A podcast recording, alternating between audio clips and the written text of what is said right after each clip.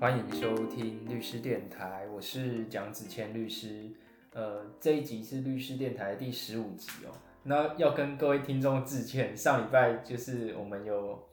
跳 rock 跳过一集，对，嗯那我们这一集还是很高兴可以邀请到伟军律师来跟我们分享这个礼拜发生的一件大事，对，大家应该都看到新闻了。嗯，就是有关于我们的立法委员高嘉瑜被她的男朋友已经是前男友了，就是家暴的新闻。嗯，嗯，就是高嘉瑜，大家应该知道嘛，就 A K A 港湖胖虎对，，A K A 港湖女神。算是很知名的立法委员。嗯，对她就是被爆出来说被男友殴打，非常严重。然后呢，一开始《镜周刊》是说，嗯，她被殴打以后被囚禁在男朋友包月的那个饭店，嗯，那个叫富华饭店。对，那富华那个囚禁两天之后，再去参加立法委立法院的活动，然后再参加男友嗯，妈妈的丧礼嘛。对，然后大概过了，大概是十一月，大概是过两个礼拜以后，新闻就爆出来。对。嗯，那当然，我们现在广泛的收集了各方的说法，现在大概的还原事实的原貌就是说，基本上第一个这个施暴的林南，对林南呢，他是住在饭店里面，像子谦刚才讲的。对，那这个高佳瑜去找他，都是在饭店找他。那接下来就是说，呃，发生施暴，应该是确实有发生施暴啊。我们从目前的证据看起来，应该是这样，目前没错啦。林炳书也承认他有动手。对，那所以就是发生施暴了之后，呃，我们的高委员应该是被限制了行动自由啦。是，那限制了行动自由之后，后来就是才呃借机跑出来。嗯对，我不太确定是不是逃出来，总之就是限制行动自由两天之后才出来。那这件事情呢，后来可是比较吊诡的，就是说他去参加等于说这个林林南妈妈的告别式的时候呢，他的助理，也就是她交往多年的前男友，据称也是这一次家暴行为的导火线。对，我觉得 嗯好，反正总之他就到现场，小马，对不对？对他就。对，他就到现场闹场。对，然后就发了纸条，纸条内容其实大家也看过了，就是相信大家在网络上应该都找得到。发函。对，有点我觉得这有点已经有点类似黑 black 函 mail，对，就是黑函了。就是简单来说，就是说要给那个林楠的爸爸，然后说他施暴，然后说他持有所谓的亲密影片，嗯对，然后类似这样，不啦不啦不啦。那这一件事情后来就《镜周刊》就是接获爆料嘛，我相信爆料者是谁，嗯八成应该对，应该就是就是马马先生吧，我不知道啊，应该可能啦，看起来是这样。那接下来就是报道出来，那报道出来了之后，高委员也去提告，那整个事件大概就是这样。嗯，那现在就是新北地检已经直接在真那个做完告诉人高嘉瑜的笔录以后，就直接发拘票、发搜索票，直接去嗯饭店把林炳书直接带走。我我我我觉得是这样啊，就是说我昨天也看到一位呃很就是也是很知名的律师同道，那他在他的 Facebook 有针对这件事发表评论，我觉得很中肯啊。谁啊？就是呃，他是那个呃、那个那某某事务所对某很多律师合署的事务所的合伙人立体吗之一。哎、我哎哎哎。哎，好，反正总之就是他有发发一篇文，其实也是我今天想讲的啦。对，当然就是我觉得高委员，当然我们必须要表示最高的同情跟敬意，没有错。那因为毕竟他有比较高的我们讲说社会经济地位，那他可能会担心说这件事爆出来之后影响到他，或者是怎么样。反正总而言之，我觉得我们不应该去检讨被害人说你为什么隔了这么久才报案定。的，一定的。对，那可是反过来讲，对，反过来讲，就是如果今天不是高委员，我很难想象这个案件的加害人会被用这种方式，会被拘提，会被搜索，嗯，会被所谓的就是扣押那些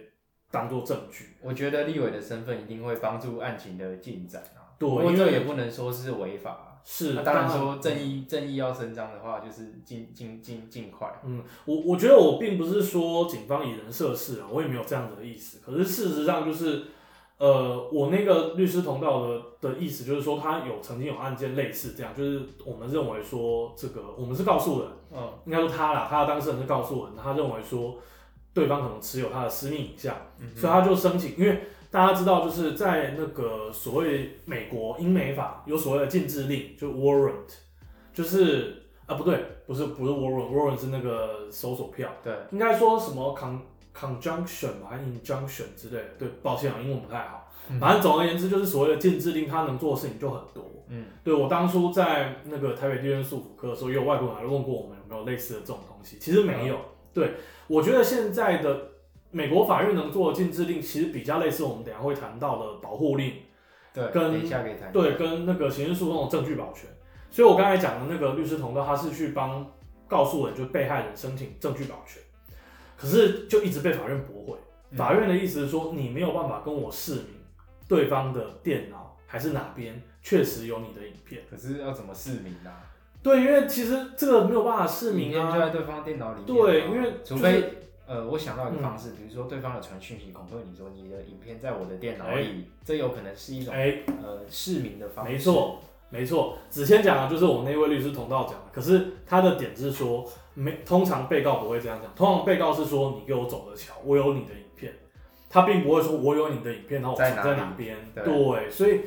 呃，简单来讲，他的结论就是说，是不是每个案件都会有这么高高规格的待遇？嗯。去做所谓的证据保全，防止影片外流，然后或者是去针对家暴者做制裁。嗯，他最后的结论是这样啊，就是他说看我的就是 Facebook 页面的有很多是司法实务工作者，相信大家心里面都有数。嗯，那我其实只是想要表达说，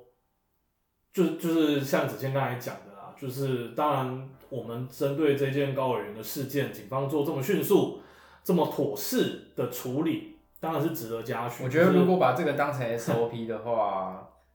我觉得这样反而才是正确的做法。是，反而像一般没有像没有像高委员这样，可是仍然遭受家暴、家暴经历的当事人，反而没有办法得到及时的帮助的话，反而高委员这件才是我觉得才是 standard，它才是 SOP。对对对，因为照理来说这样做都是对的。对。那在一般的案件，就是会发生说。可能保护令没有这么快下来，然后中间可能也没有核发紧急或暂时的保护令，结果还是有不幸的憾事发生，这都有可能。或者说警方没有及时的去扣押那个手机的话，那个私密的性爱影片可能就散布出去。当然，我觉得是说，因为其实我们刑事法，大家可能会，我相信很多如果非法律系的听众一定会觉得说，哇，那犯罪被害人他为什么要保障人权？可是我觉得人权这种东西，其实大家要想，那应该是一个基本的权利。也就是说，其实刑事诉讼本身就是在发现真实跟保障人权中间要做一个平衡。这个是我们教科书上写的。对，意思就是说，其实我们不能一昧的发现真实，因为如果是这样的话，可能大家就会用比较过激的手段，比如说刑求。对，那你你这样子就是激烈的手段得到的结果，到底是不是真实？其实不知道。而且其实再怎么样，我觉得我们还是要保障每一个人在被怀疑有犯罪的时候，他的基本的权利。那无论如何，其实这件事情的高规格处理，无可避免的，其实一定会涉及到人权的问题。所以其实，当然我们会说这个 SOP 如果能适用广泛适用在每个案件，一定是好的。可是会不会有说，因为事实上就是未必每一个所谓的这种通报案件。都是完全真实的啦，会不会说我们我们也不能否认说有一些人会利用这种程序来达到，比如说恫吓对方，或者是呃有一些其他目的的效果？感觉这都有可能。对，所以我我我是觉得说，也许目前再加上我们的警力吃紧，那真的要讲说每个案件都做到，也许不是一时之间的事情，但我觉得这是一个目标啦。嗯，对，我觉得这是一个目标。当然还是要先改善那个基层警力吃紧的问题。那现在林炳书已经被羁押在土城 台台北看守所了，对而且是羁押禁见。对，禁见禁见就是连家人也没有办法看他，只有他律师能看他。嗯据我所知，他应该还没请律师啊。昨天看他这样子，到你律师都没有在旁边吗？你有想要呼吁一下他来找我吗？哎、自从自从我们上次呼吁了之后，是不是有有发生一些事情？嗯嗯，对之后之后再跟大家分享、啊。对，因为现在现在这样这耳院院都不能乱许、欸。对，有公开的文件了吗？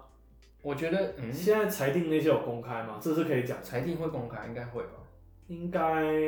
好了，反正就是我们之前讲的某当事人，后来我们当初许愿，如果是我们的忠实听众，可能知道我们对对在讲谁。对对对。对，后来真的来找我们了，哦，对了，对真有趣。虽然不是听到我们的节目，对，嗯，好了，林敏书，赶快找一个律师，不要再欧北恭维。我会觉得，因为他一直承认他对他自己不利的事情。对我我我自己会觉得，也许呃，如果我可以挑的话，我可能会比较不想要接这种案件啊。哦，对，因为就是我自己等下可以跟大家分享一下，就是我们处理过类似案件的经验。其实被害人跟加害人都有。嗯，对，那在加害人的时候，当然就是如果被发了保护令，那也许我们会针对保护令的前提要件，还有它的必要性来做争执。嗯，对，那反过来说，当然如果你是被害人，那接下来你就是要去看说，哎，到底呃我要选择的手段跟程序，比如说我要选哪一种保护令，那如何发动，这个我们可以简单等一跟大家做说下可以跟大家讲嘛。对，我看了一下，就是他现在被羁押有逃亡、串供、灭证全中，还有反复实施，连反复实施都中了。你看他手机里面据说是有很多个女性的私密照，哦，所以才会被认为是反复实施啊。哦，我觉得还是那一句老话啦，就是这个案件的罪名会被羁押禁见。嗯，我觉得不是每个案件都会的。啊我当然啦这样讲。，对对当然啦对，对。那我们现在可以稍微谈一下说，有关于家庭暴力防治法里面有关就是保护令的种类，嗯我觉得大家一定会蛮好奇的。嗯，对，因为就算你没有碰上，可能你身边的亲朋好友也会碰上。嗯对，那像这个案件啊，因为这个高佳瑜跟林炳书他们之间并不是夫妻关系，嗯那一般的男女朋友啊，据我所知，如果有同居过的，那也会适用家庭暴力防治法。没错。那如果没有同居过的，呃，维俊，你知道就是他要怎么让他适用这个家庭暴力防治法？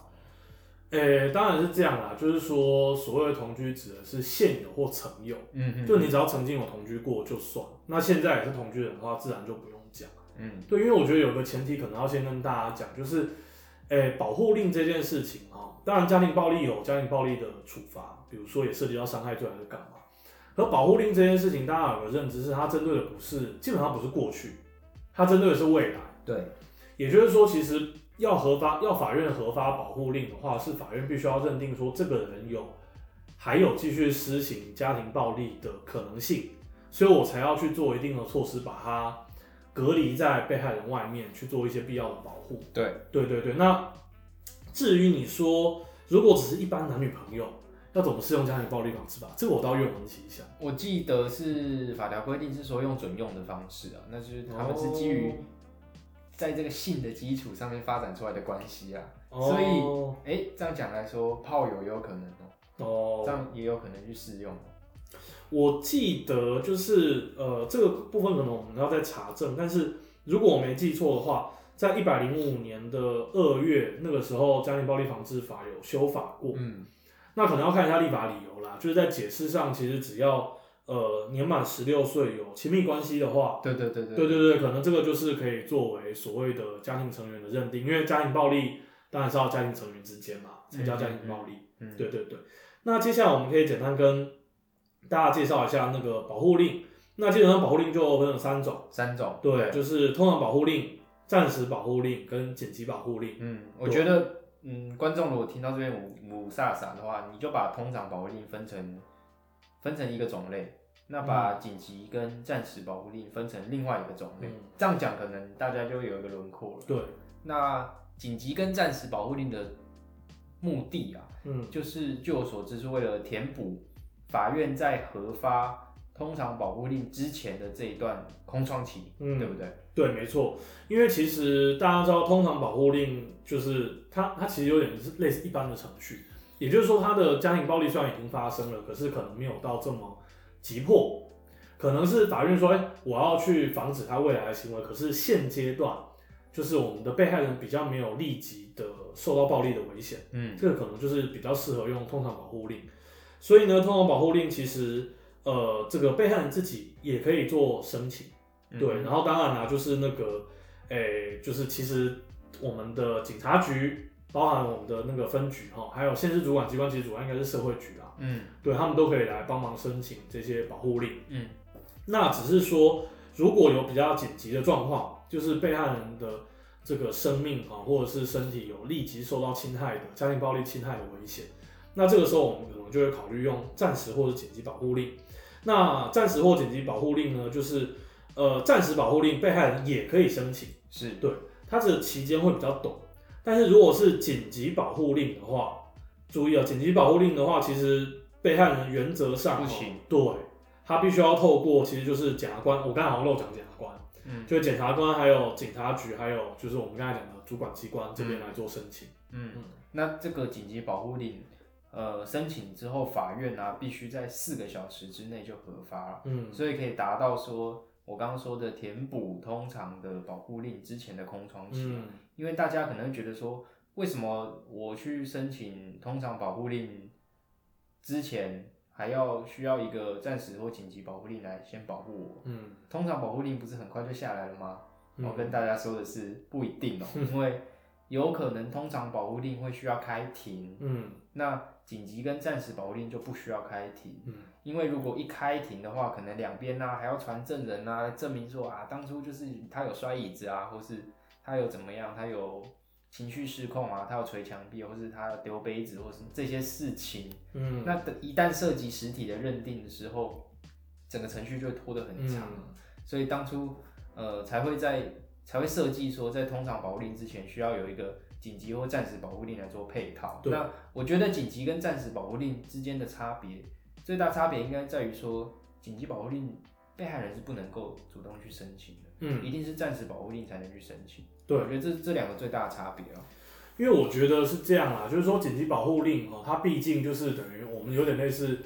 没有经过一个一般的程序，等于说对方是没有机会，就是所谓的加害人，他是没有机会去为自己做辩白。对，那法官可能应该说法院他也没有这么充裕的时间来做相关的调查，所以其实我们必须把发动者比较线索。对对，不然的话，其实法院可能会疲于奔命，而且可能会无意当中甚至助长了一些有心人用这种方式来达到妨害对方的目的。这是两难啊。对对对，那简单来讲，跟大家给大家一个概念，就是说紧急保护令你要申请的话，基本上就是几个，就是这个要点，就是急迫、危险、持续中。对对，就是等于说你其实现阶段经过我们的检察官或者是警察局、警察分局或者是主管机关这边判断，哎、不行，你这个是确实是有立即的危险，嗯而且还在持续，嗯那我要赶快用紧急保护令来保护你，嗯这时候他就可以帮你跟法院来做紧急保护令的申请。嗯，对。那这个跟大家说，就是紧急跟暂时保护令啊，它的效期啊，就是到直到说那个被害人去申请通常保护令被驳回，或是被害人申请通常保护令通过的那个时候，你的暂时保护令跟紧急保护令就会失效。嗯，对，所以正正好也呼吁我刚呃呼应我刚刚说的，就是这两个是作为配套互相填。嗯，对，因为其实我们的那个家庭暴力防治法规定说，第一个当然就是刚刚子谦讲的，暂时或紧急保护令，它可以不开庭。对对，得不开庭啊，意思就是说，法官如果真的认为比较急迫，他其实也可以直接来做核发。那至于就是他也讲到，就是我们的家暴法规定说，他为了保护被害人哈，在通常保护令审理终结前，因为刚刚子谦讲嘛，我们可能法院要开庭要调查，对，审理终结前，他可以哈依照申请，也就是说，其实被害人或者我们刚才讲的检察官啊、警察啊、主管机关他们的申请，或者是呢法院用职权，大家知道就是这最所有我们一般法律上来讲申请跟职权声音的声啦，对对对，跟法院都是用声音的声。嗯那申请跟职权最大的差别在于法院能不能主动做这件事情。嗯只要法院可以依职权，就代表说他可以主动像我们讲的去核发暂时保护令。那一申请就是他也可以按照我们的当事人如果有提出申请，他可以审酌一下要不要来做这件事情对。对嗯对。那保护令呢、它可以做一些什么的，就是什么的命令，嗯哼哼，就是它可以就是避免，据我所知啊，嗯，嗯，避免他接触他，对然后骚扰他，对。还有还有还有什么类型？其实这样哦，我们可能要稍微区分一下，就是因为保护令要做的事情其实很多，那一定包含所谓的比较急迫的跟比较不急迫的。嗯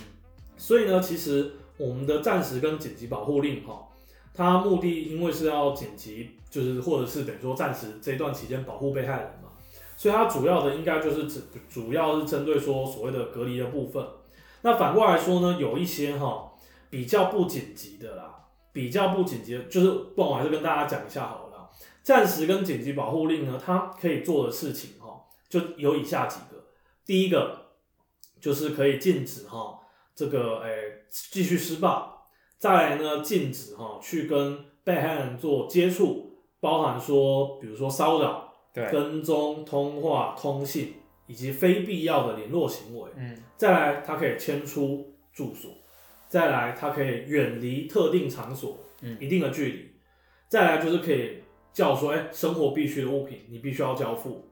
那最后呢，就是它甚至哈，这个就就是大家都知道，保护令其实它的效力也是蛮强的哦。它甚至可以暂时针对我们的未成年子女的权利义务行使或负担，也就是俗称的监护权啦。嗯法院可以暂时去指定监护权的行使方式，而且甚至可以叫对方把子女未成年子女交出来。这一条就蛮强烈的，嗯效果蛮强烈的。这一些都是注意哦，这一些都是我们的通呃暂时或紧急保护令可以申请的哦。那再来就是除了我刚才讲的之外，还有两个啦。再来就是那个禁止查阅哈、就是人家的资料，比如说诶、未成年子女的户籍、学籍，还有所得的来源。哦，我懂。对，然后再来就是哈，其他就是其实就比较盖瓜啦，就是说其他保护被害人哈，或者是等于说可能家庭暴力的这个被害人哈，必要的命令，这就比较盖瓜啦。就是这其实就是看法院他认为什么东西是必要的。等于说就是防止这个加害人从物理上的角度，或是网络的角度对对对接近对接近这个被害人。对，但是注意哦，其实反过来说，也就是说，只有以下几项，以下我刚我等一下讲的几项是只有我们的通常保护令可以做的。第一个就是所谓的未成年子女的会面交往时间、地点、方式。嗯那换句话说，其实因为法院就觉得这个比较没有那么急啊。嗯，对我可以直接，法院比较急的是说，如果今天比如说被害的他可能就是未成年子女，嗯那我必须要紧急的让未成年子女脱离加害人，嗯所以我必须要指定一个人来帮忙所谓的监护，就是行使那个负担他的权利义务。对。那反过来说，如果只是说，哎、那这个人要什么时间来跟未成年子女做会面交往，或者我要禁止你去看到未成年子女，那这个其实就是用我们的，呃、暂，呃、通常保护令就很够了。嗯那再来就是说呢，就是这个我们的加害人呢要给付啊，我们的被害人他住的地方的租金或者是抚养费，这个其实也比较不急啊，因为只是钱嘛。那再来就是说还有哈，就是这个诶、我们的加害人呢应该要交付被害人或者是其他特定的家庭成员哈，医疗辅导、庇护所或财务损害的费用，其实也是赔钱的、就是或者是付费啦。那再来就是要完成所谓的那个加害人处遇计划，甚至哎、注意哦，甚至可以命相对人负担相当之律师费用。哦，对，这几项就是其实讲白一点，大家就听得出来，其实就是针对钱啊。对，法院会觉得说，哎、针对钱的部分，我用保护令叫对方来负担或怎么样啊？这个其实透过我们的通常保护令来做就好了，它没有那么紧急。嗯，反过来说，如果跟人身安全比较直接相关的，它就可以对，就是暂时或者是紧急保护令也都可以做。嗯嗯嗯嗯嗯，金钱诚可贵，生命价更高，是这样讲吗？哎、对，阿在什么若为自由故，两者没有没有哦，所以那等现在就是我们从程序这样一路讲下来，嗯。那保护令核发下来之后，如果呃受到约束的加害人，嗯。他有去违反保护令上面禁止他做的那些事情的话，嗯，这个时候是不是有刑事的责任？对，有刑事的责任啦，而且其实就是基本上你违反了刑责之后，后续的我们呃、应该是前一集吧，前一集有跟大家讲到那个呃、跟骚法，嗯对，那时候我们有讲说，其实可以做所谓的预防性羁押，嗯，对，但是其实老实讲，家庭暴力防治法的犯罪也是可以那个啦，也是可能会碰到类似的状况，是，对，其实也是可以逮捕，也是可以就是甚至比如说像我们这一件，对不对？大家就看到就是血淋呃不是血淋淋啊，就是活生生的案例，对，就是林炳书他确实也被具体逮捕，对然后后来也被申请羁押，嗯那也被羁押禁见了。嗯，对，那基本上因为你违反保护令的话，就是刑事犯罪。对，那或者是法官可能用你违反家庭暴力防治法，或者是甚至啊，甚至其实一般的伤害，还有像李敏书这一件的妨害秘密，对，基本上法官还是可以用这些来羁押你。嗯那理由就像子谦刚才讲的，对，能用的都用了啦，灭证、逃亡，对，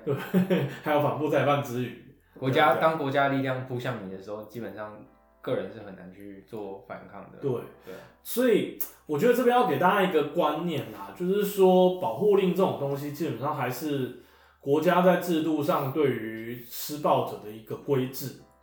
可是大家应该也看过很多社会新闻，是即使有这个保护令，那这个我们的加害人还是一再违法。对，有些家人加害人来说，他根本不 care，他对他就是一张纸。对，所以我觉得它并不是万能的。那老实讲，有这些刑事责任，可是真正会 怎么讲，就恶向胆边生或者会铤而走险的人，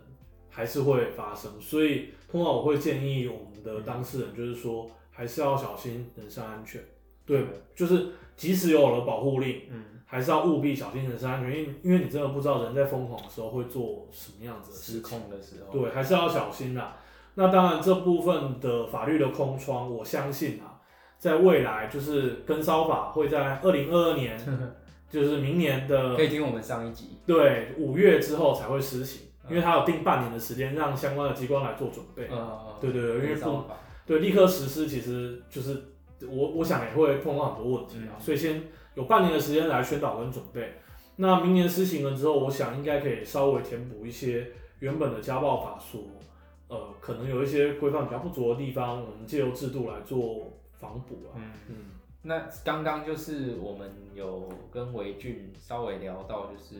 保护令，希望大家对保护令的种类有更详细的了解。嗯，那我觉得这件事情还可以谈的一件事情，就是说，在亲密关系中拍这种亲密的照片或影片，老实说，我觉得蛮危险的。嗯你觉得？我也这么觉得，就是其实因为啦，大家知道现在呃，我我哎、我们之前是不是也讲过这个问题？就是我记得那个时候是我高中的时候，嗯，我高中的时候，所以换句话说，应该是十几年。对不小心透露。嗯，对，就是 那个时候，就是陈冠希那件事情爆出来，其实就是很多啦，哦，什希哦，么对，像什么川普他的，我就说，现在还有多少人电脑里面有张柏芝的照片，自己主动承认。所以我说，这个其实对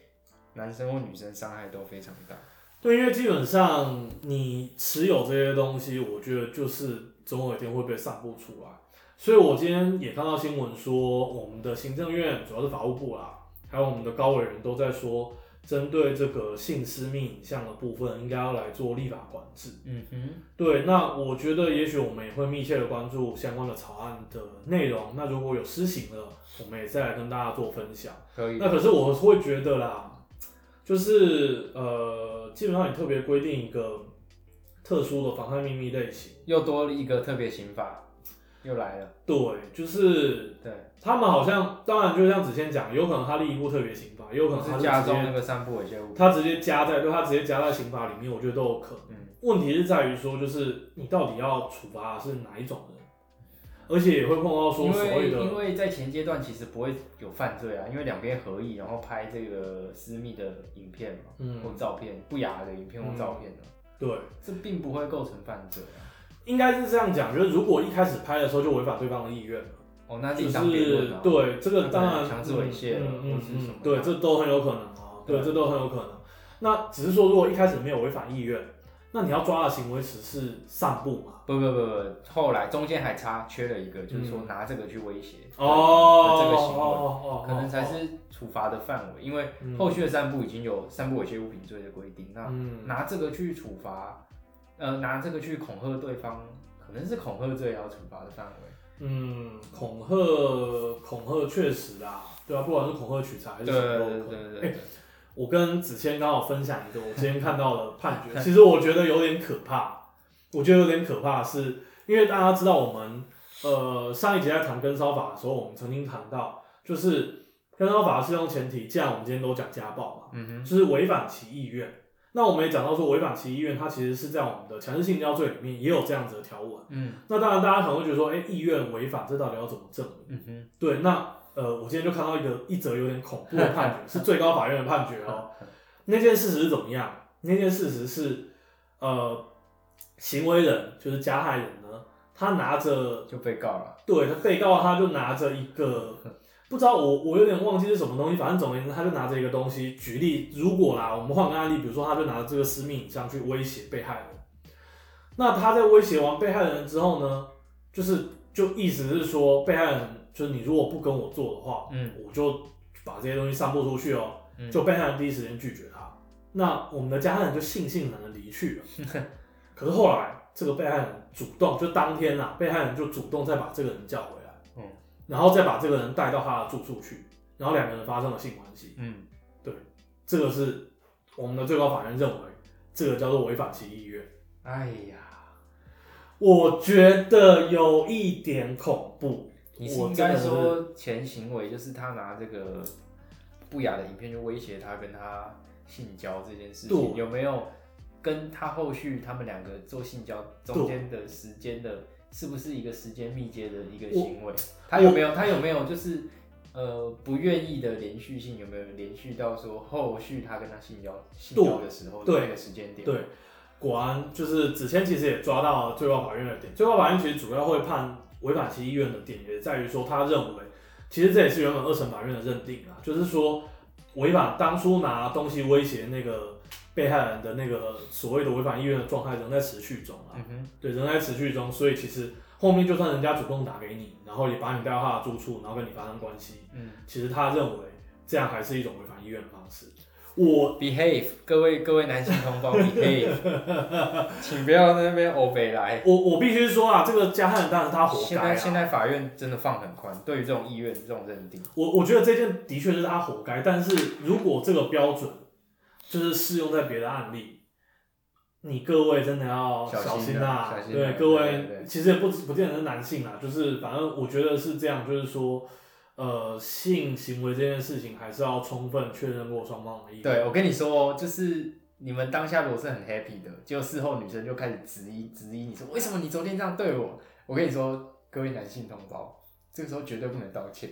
你只要一道歉，你就稳死。你上法院你就稳死。就是不管你道歉的原因是因为你怕你老婆知道你在外面搞乱搞，或是说 你觉得说嗯，或是什么其他原因，反正你就是不能道歉。嗯，你道歉，法院就认为你心虚。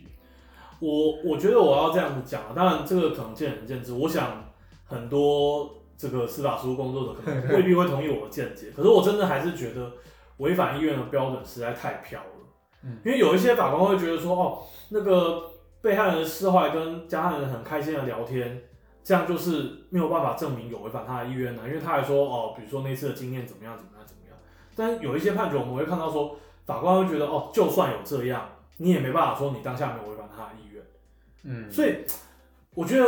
你加了一个违反意愿的要件之后，当然啦、其实也要跟大家讲一下，当初我们的妨害性自主罪之所以会这样修，是因为原本的条文是致死不能抗拒。嗯，那立法者那时候在修法的时候，就会觉得说，哇，要达到致死不能抗拒的程度，你是要被害人尽力竭力反抗，是不是？这样反而更危险。对，这样反而更危险，所以他就改成违反其意愿。但是我觉得这样解决了一部分问题，但是也会衍生更多问题。哎、我觉得我们后半段讨论还蛮好，蛮好玩的。对我觉得前面大家保护力是不是听到快睡着？因为那个是法条的东西啊，可是也是想让大家知道了。哎、我要帮你平反一下，以免我们被所谓的 social justice warriors 出征，嗯不见得刚刚子谦讲越想越不对劲，就都是女生啊，也会有男生越想越不对劲啊。我们也看过案例是，就是这个 呃同性之间的违反性自主也是有啦，有可能或者是就是反过来，就是 呃女生违反男生性自主也是有可能啦。对，都有可能，都有可能。对我们本质的性别平权绝对不是只有 没有啦，就是大数据就是哎呃呃 呃，好好好好好，对，对啦就是总之就是各位不管怎么样，还是要小心啦。我就看过有人开开玩笑说，那是不是要带一个心房记录器？哎、刑房记录器，可是你又会涉及到我们今天讲的，你又 你又录了那个影片，对，怎么办？好对，好好保存，不要不要乱传，这样还是有机会脱身。啊，是危险哦。，啊是啊。我们刚才讲冠希之前，其实就讲到说，你拍了这个东西，现在网络那些那么发达，其实冠希不是主动流出去，他修电脑，他修电脑我记得川普他儿子也是修电脑，然后也是一堆照片。嗯，然后，但是大家注意哦，就是呃，我记得啦，好像之前吧，就是好像还好几年前，我不知道之前有没有听过，就是有一些欧美的很知名的女明星，她们的 iCloud 被入侵，哦我知道那一件，对，然后被泄露。我印象比较深刻的像是 Kate Upton，因为他是那个某个大联盟球星的的。你说的 Van Van Vander 的，对对对对对对，然后还有那个那个 Jennifer Lawrence。，Jennifer Lawrence 也有，对然后歌舞青春的那个女主角，哎，对对对，其实如果是这样啊，所以我我刚刚就在讲说，我们回到那个散步，就是等于说这种所谓的性私密影像问题，嗯，那万一是被骇客泄露嗯。对啊，你你要怎么去证明那个来源？因为我觉得啊，很多有一些人会发现是是，比如说在国外的色情网站，嗯。那国外的色情网站其实，我想那个来源应该是你知道很多新闻就是有一天你去上摄影网站之后，然后你看到你自己的影片对。被偷拍的影片，对对，我觉得被偷拍，当然就是这又涉及到几个问题啦，就是说到底是就是等于说性行为的其中一方去偷拍的，还是说比如说有我们看过案例嘛，嗯，在旅馆被装针孔偷拍的，对啊，这种也有可能。那就是我觉得啦，简单来说，我觉得立法上要怎么特别去规范，然后我们要怎么在呃，等于说我们讲说所谓的刑事政策，针对某一个特定的行为，像我们讲跟骚法的时候，它有个特定立法者，他有个很明显的、很鲜明的图像嘛。嗯，那你要怎么样去针对特定的行为类型，去设定一个特别的处罚？我想这个是之后呃值得观察的事情。你刚刚讲到那个那个泄露那个私密影片这件事情，嗯我就觉得高佳宇这次的做法很聪明，嗯他就主动说，哎、我们当初是有拍起那个私密影片，嗯然后他这样一说出去，只要这个私密影片最后被流出来，那嗯一定就是林敏书流出来的。等于说这个中间是有想过的啦。嗯，对呃，对对啦，对啦。不过就是我觉得啦，这就让我想到李宗瑞那个事件。嗯，可是李宗瑞那件事情，好像后来会流出来，好像啊，好像我没有在指定指控特定的例子，但好像是进到司法调查之后流出来的。哦，不好说。对，这真的不好说啊，因为因为老实讲，这件事情案发了之后，就是李宗瑞都被抓了，然后硬碟都被扣了，才有东西跑出来。那你要说这个是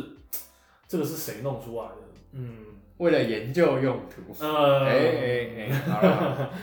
嗯，反正最后再讲一个小八卦。你昨天有看到八卦版上那个金金奇律师 po 的那篇文吗？哦，有我有看到，嗯 那边超好笑。我我跟大家讲一下那一篇，就是我们同行有一位大马律师叫李金奇律师，嗯他说他以前在欧洲的时候认识那个林敏书，然后他跟林敏书可就是可能一般朋友关系，然后可是林敏书就干了一些很荒唐的事情，比如说 在身上带一个那个我们在锤那汉堡肉排的那个小肉锤防身，然后去欧洲当地的酒吧，然后乱摸乱摸那个舞女，然后被罚钱，然后还是那个金奇律师帮他付的钱，然后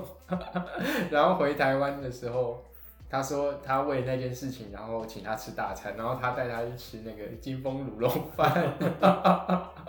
我真的快笑死了。